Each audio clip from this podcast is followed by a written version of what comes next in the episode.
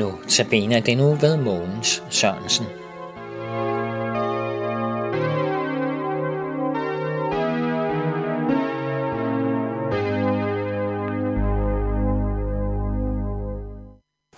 Vi har i denne uge temaet Hvem er kirken? Et tema, der er formuleret helt med overlæg sådan. Og vi hørte i går om, at alle troende hører i sandhed med til kirken. Den er ikke nogen organisation, men da dens fornemmeste opgave er at forkynde evangeliet, kan vi ikke helt undgå organisation. Men vi skal nu høre et vers der fra Efeserbrevet, kapitel 1, 22-23.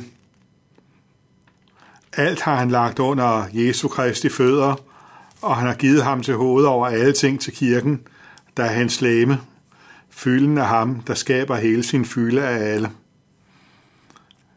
Ja, Kristus er givet som hoved til kirken, og den skulle derfor være et, fordi den er et læme i ham. Men, men mange spørger så, når nu giver man siger, at kirken er et, og Kristi læme. Hvad med alle de mange kirkesamfund? Jeg var inde på det i går, at ikke en af dem er lige med Kristi kirke, med den kirke, som Nye Testamentet taler om.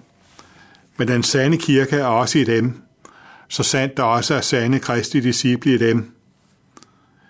En alarmerende ting er, når et kirkesamfund eller personer i dette samfund begynder at hævde, at Kristi kirke kun er i dette ene kirkesamfund.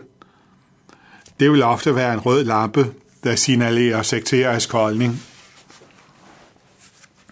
Det kan så ikke undgås, at den ydre kirke er iblandet mange, hvis hjerte ikke er med Jesus selv, hvor troen ikke er i hjertet.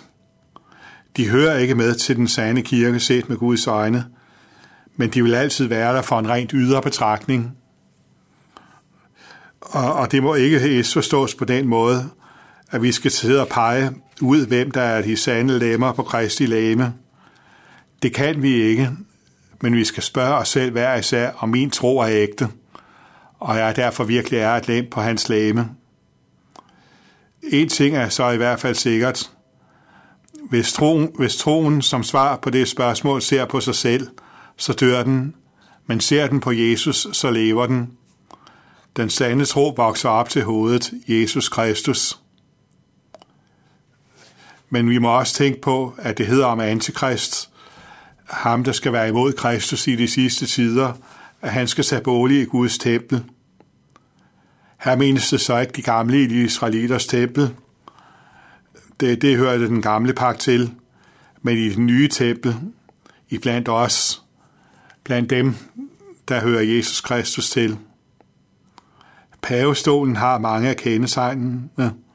Her er sat en stol, der er ret til at fastsætte dogmer på Guds vegne, og det er ofte dogmer, der er helt i modstrid med Bibelen.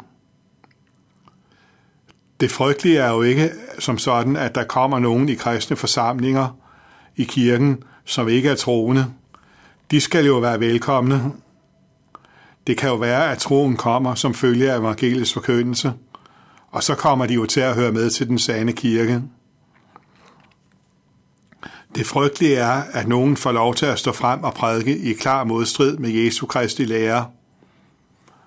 Når vi læser i det nye testamente, så kan man også se, at alle er velkomne til at høre.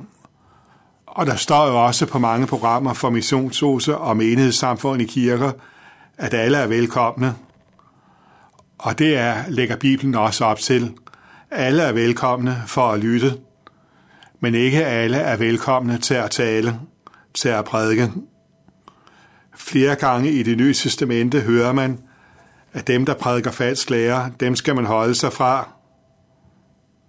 Med andre ord, selvom alle er velkomne til at lytte, så er ikke alle velkomne til at prædike. Det er et forfaldstegn i den ydre organisation, vi kalder Folkekirken, at alt som helst nu er velkommen til at tale der søndag efter søndag. Nu kan der så være prædikanter, der taler sandt bibelsk, uden at hjertet er med i det. Det kan vi ikke gøre noget ved, og vi kan ikke vide, hvornår det er tilfældet.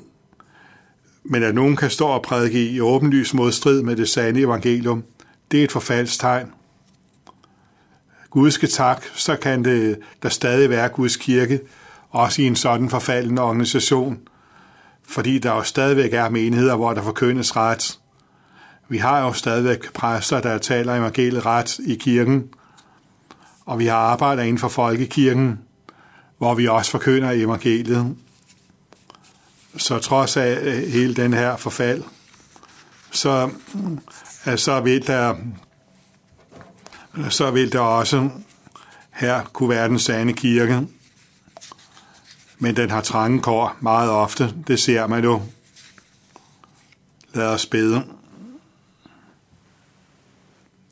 Åh Gud, vi siger dig tak, fordi at du har givet os din kirke på os i vores land, hvor der forkønes ret, hvor vi får lov at høre om dig. Tak fordi, øh, at du ikke har svigtet os. Herre, vi beder om, at vi må kende det sande fra det skin, kunne sortere det falske ud, som så ofte har alt for frit løb i blandt os. Vi beder dig om, at ingen, der hører dig til, må blive draget med. Fader vor, du som er i himlene, helliget blive dit navn, komme dit rige, ske din vilje som i himlen, således også på jorden. Og giv os i dag vores daglige brød, og forlad os vores skyld, som også vi forlader vores skyldnere. Og led os ikke ind i fristelse, men fri os fra det onde, fordi der riget og magten og æren i evighed. Amen.